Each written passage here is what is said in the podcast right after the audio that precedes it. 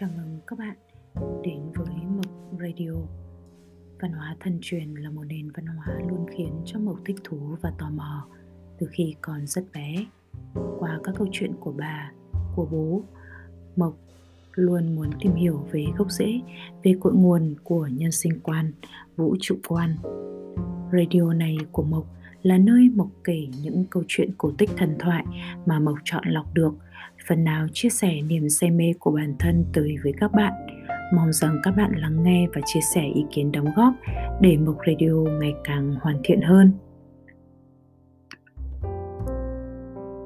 Lịch sử 5.000 năm văn minh, văn hóa của Á Đông hào hùng, tràn đầy khí chất là cả một kho tàng vô giá cho hậu thế. Loạt bài về 24 nhân vật anh hùng thiên cổ hay còn gọi là thiên cổ anh hùng, ngõ hầu phục hưng tinh hoa văn hóa truyền thống cũng như những giá trị đạo đức quý báu của người Á Đông. Số đầu tiên, kỳ 1, Thiên cổ anh hùng Trương Tam Phong, chân nhân hạ phàm, đoạn dứt thế duyên. Lời tựa Đãng đãng thiên môn vạn cổ khai, kỳ nhân quy khứ, kỳ nhân lai, cổng trời mênh mông vạn cổ khai, bao người đến được, bao người đi. Bàn cổ khai trời mở đất, khai thiên tịch địa, nữ hoa tạo người khắp hầm trời. Hậu nghệ bắn hạ mặt trời, ức vạn kiếp sinh mệnh trong dòng sông dài. Những thần thoại cổ xưa đời đời lưu truyền, bước vào chương cuối của lịch sử. Trong 5.000 năm huy hoàng, thì con đường phản bổn quy chân đang ở đâu? Hoàng đế, đứng đầu ngũ đế là ông tổ khai thủy nền văn minh nhân loại, hoàn thành xong sứ mệnh ở nhân gian thì cưỡi rồng bay đi. 2.000 năm sau, lão tử lưu lại đạo đức kinh 5.000 chữ, vội vàng đi về Tây ra khỏi ải hàm cốc. 500 năm sau, Phật giáo truyền nhập vào trung thổ. Tư tưởng, nho, thích, đạo, đồng tồn. Phật đạo tranh luận kéo dài ngàn năm chưa dứt năm thứ 8 đời vua Nguyên Hiến Tông, tức năm 1258, Hốt Tất Liệt chủ trì một cuộc biện luận lớn giữa Phật và đạo. Có hơn 500 tăng nhân và đạo sĩ tham gia tranh luận. Đạo giáo thất bại trong cuộc biện luận. Kết quả, đạo sĩ phải xuống tóc thành tăng nhân, chỉ bảo lưu đạo đức kinh của lão tử, còn các sách khác đều phải bị hủy đốt. Phật đạo lưỡng gia hiện tại là bên thịnh, bên tiêu. Đạo khi ấy chính là trị bệnh kéo dài tuổi thọ thì có, tu đến bạch nhật phi thăng thì không. Thuật dưỡng sinh thì có, còn thờ phụng thần tiên thì không. Trong hoàn cảnh ấy đã xuất hiện một chân nhân thiên cổ trong lịch sử, người ấy chính là Trương Tam Phong. Ông đắc được sinh cơ của tạo hóa, đến và đi bất chợt, nắm được điều huyền diệu của càn khôn, ẩn giật hiện lộ lúc lớn lúc nhỏ, giải thích được điều chân thực của tám giáo, ẩn cư núi Võ Đang, xây dựng đạo hàng thiên thu, sáng tạo thái cực quyền, tiếp duyên thế tục ức vạn năm. Ông được mệnh danh là thiên hạ vô địch, thiên địa nhất nhân. Trong trời đất chỉ có một người như vậy. Trường đầu tiên, chân nhân hạ thế, tràn ngập hiện tượng huyền diệu một Chân nhân hạ phàm trong lịch sử ghi lại, trường Tam Phong tên là Trường Toàn Nhất, tự huyền huyền, hiệu Tam Phong. Tổ tiên là người núi Long Hổ, tỉnh Giang Tây, Trung Quốc. Ông nội của trường Tam Phong tinh thông thuật bói sao. Những năm cuối thời Tam Tống, ông nội ông biết được vương khí sẽ khởi lên từ phía Bắc.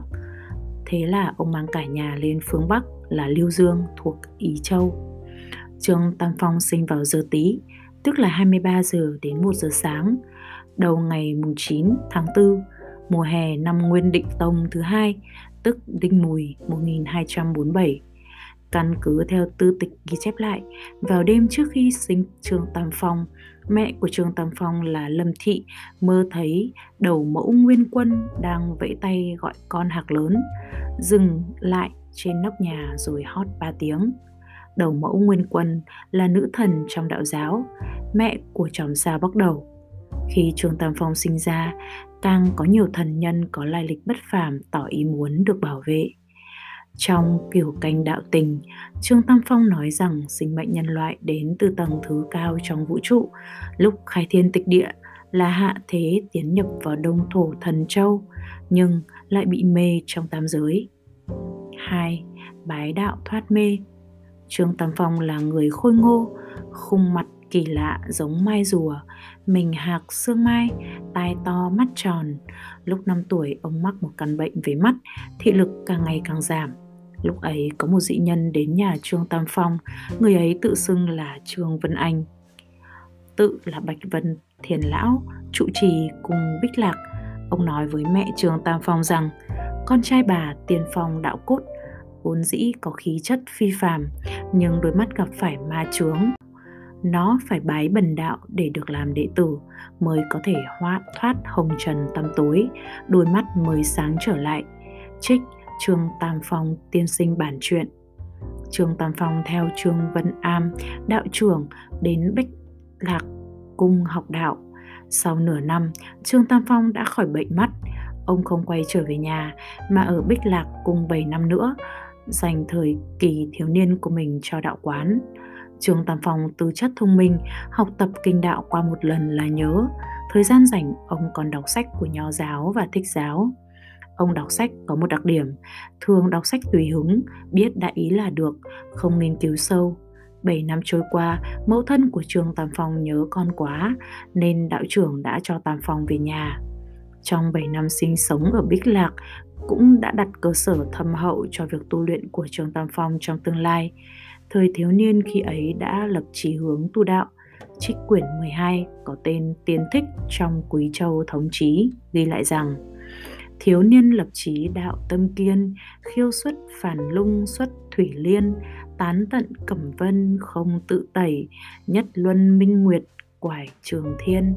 Tạm dịch thiếu niên lập chí, kiên tâm tu đạo, thoát khỏi lồng con mọc đá sen mây gấm tiêu tan, trời trong sạch, một vầng trăng sáng treo giữa trời cao 3. Đoạn dứt duyên trần Năm trung thống thứ nhất 1260, Trương Tam Phong khi ấy 13 tuổi, Triều Nguyên thực hành việc tuyển chọn nhân tài. Trương Tam Phong với tài năng hơn người đã được chọn làm tú tài, trở thành người có tài năng và kiến thức văn học. Đến mùa thu năm Giáp Tý 1264, Trương Tam Phong đến Yến Kinh, nay là Bắc Kinh, Trung Quốc để gặp quan bình trương chính sự là Liêm Hy Hiến. Liêm Hy Hiến gặp Trương Tam Phong với tài năng kỳ dị, am hiểu tam giáo, thông tỏ cổ kim, nên đã lập tức dâng tấu để Trương Tam Phong làm huyện lệnh Bắc Lăng thuộc Trung Sơn, nay là huyện Bảo Định, tỉnh Hà Bắc, Trung Quốc. Phồn hoa của thế gian khiến người vốn không màng phú quý như Trương Tam Phong vô cùng cô đơn. Trong lòng luôn giữ chỉ lớn suốt thế gian, khó mà gặp được tri âm. Cao sứ bất thắng hàn, chim én và chim sẻ làm sao biết được cái trí khí của chim hồng và chim hộc Trương Tam Phong viết trong giáp tý thu du yên kinh tác. Ngã bất nguyện đăng, hoàng kim đài, ngã chỉ nguyện ẩm, hoàng hoa bôi, túy lúy hôn hôn, vong thiên địa, cổ kim danh lợi, tổng trần ai. Tạm dịch, ta không muốn lên đài hoàng kim, ta chỉ muốn uống chén hoàng hoa, trong cơn say quên đi trời đất, trốn danh lợi xưa nay là cát bụi. Hữu cảm Gia quốc y nhân nhậm, cô ai độc ngã đan, san nhiên song lệ lạc, phi nhạn ảnh cao hàn. Tạm dịch, quốc gia mặc người nhậm, cô đơn buồn bã riêng mình ta, bất giác tuôn dòng lệ, lạnh lẽo bóng nhạn cao. Hoàng Kim Đài chính là đài Yên Chiêu Vương xây vào thời chiến quốc. Trên đài chất đầy cả vàng kim, là nơi để chiêu nạp hiền sĩ bốn phương – trong thời gian đó, Trương Tam Phong đến núi Cát Hồng, nơi mệnh danh là xứ tu đạo. Đến đây ông thấy động thiên phúc địa, tức cảnh sinh tình. Ông muốn tìm thi tiên Lý Bách để ngâm thơ luận đạo, hy vọng sớm ngày nhập sơn tu đạo. hiểu cảm Ta ẩn nơi chiếu cỏ, Cát Hồng há tiếc quan, muốn tìm Lý Thái Bạch, cùng nói thuật luyện đan. Giáp tí thu du yên kinh tác, từ lâu đã muốn đoạn trần duyên ngũ nhạc tam sơn quý khứ lai trương tam phong cũng được liêm hy hiến tiến cử cho tể tướng lưu bình trung lưu bình trung nhìn thấy trương tam phong liền thốt lên rằng đúng là chân tiên Trương Tam Phong đã học thông suốt tam giáo, Lưu Bình Trung có ý tri âm tương ngộ, muốn đề bạt Trương Tam Phong. Khi nhận được bức thư của Lưu Bình Trung, cha mẹ của Trương Tam Phong lần lượt qua đời. Trương Tam Phong đã lập chí tu đạo từ khi còn nhỏ, chỉ chờ đoạn dứt duyên trần nữa mà thôi. Trương Tam Phong đã viết một bức thư cho Lưu Bình Trung, biểu thị đạo tâm kiên định, quyết không sơn trí. Trong thư đáp Lưu Tướng Công, ông viết Trong thiên hạ, người hiền lương như tể tướng, thiên cổ có mấy người. Lời của Ngài nặng ngàn cân vàng, bức thư của Ngài làm tôi cảm động. Ơn đó, đức đó đã chạm được vào tôi nhưng ngài hà tất phải trọng kẻ hèn mọn này. Khi nhận được thư ngài, phụ mẫu tôi còn chưa an táng. Tôi không muốn danh, không muốn lợi, chỉ muốn cha mẹ được yên nghỉ. Cung đại sơn ở huyện thành có một ngọn núi nhỏ, trong núi có cây cầu thần tiên mà tôi mong ước bấy lâu nay. Do đó, tôi gửi lại thư mong ngài hiểu cho ý nguyện của tôi. Trường Tam Phong định an táng phụ mẫu xong thì đến thăm Lưu Bình Trung. Không ngờ rằng ông ấy đã tạ thế rất nhanh sau đó. Trương Tam Phong lưu một bài thơ tưởng nhớ Lưu Tướng Công tuần đầu tháng của đông năm Chí Nguyên thứ 11. Học rộng sâu có thừa, một đại thần kim cổ, đạm bạc không ham muốn, phong tư hơn người đời. Thiên hạ ai biết ta, nhưng ông lại tiến cử, thật không may rời sớm, rượu ngon cúng tế ngài. Trương Tam Phong trở về quê nhà Liêu Dương để giữ chọn đạo hiếu với cha mẹ. Tang bà năm đã mãn, một hôm khâu đạo sĩ đến gõ cửa thăm ông và nói Pháp lý huyền bí. Ngay khi đạo nhân ra đi, Trương Tam Phong từ biệt vợ con, mang theo hành trang du hành. Năm đó, Trương Tam Phong đã 32 tuổi. Ông bắt đầu hành trình dài đi tìm đại đạo, chân đạo. Trải qua bao nhiêu năm, Trương Tam Phong nhiều lần gặp khâu đạo sĩ, họ cùng nhau du hành đến Tây Sơn. Lúc này, Trương Tam Phong mới biết khâu đạo sĩ chính là khâu sứ cơ. Trương Tam Phong viết trong Cùng nhàn du tới khâu Trường Xuân ở Tây Sơn. Ban ngày trời lạnh ở U Châu, tìm quán rượu cũ tại Yên Thành, người mới học đạo như say tỉnh, hào kiệt bạn cũ đã quên chăng. Ngựa câu không giống ở trong chuồng, loài kiến vẫn cứ nổi trên nước, tôi lại gặp ngài đàm đại đạo, tây sơn nắng tuyết cùng ngao du. Khâu sứ cơ là tổ sư phái long môn của toàn chân đạo.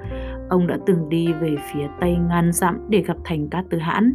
Ông nói, trường sinh thiên của người mông cổ chính là đạo được giảng ở trung nguyên. Trung nguyên là cánh cổng thông với trời. Sau đó Thánh Cát Tư Hãn bổ nhiệm khâu sứ cơ là nắm giữ và quản lý đạo giáo trong thiên hạ, tiếp đãi lễ tiết rất long trọng đối với khâu sứ cơ. Cảm ơn các bạn đã theo dõi Mộc Radio. Hôm nay, Mộc xin phép dừng lại kỳ 1 nói về thiên cổ anh hùng Trương Tam Phong. Kính chào quý vị và các bạn.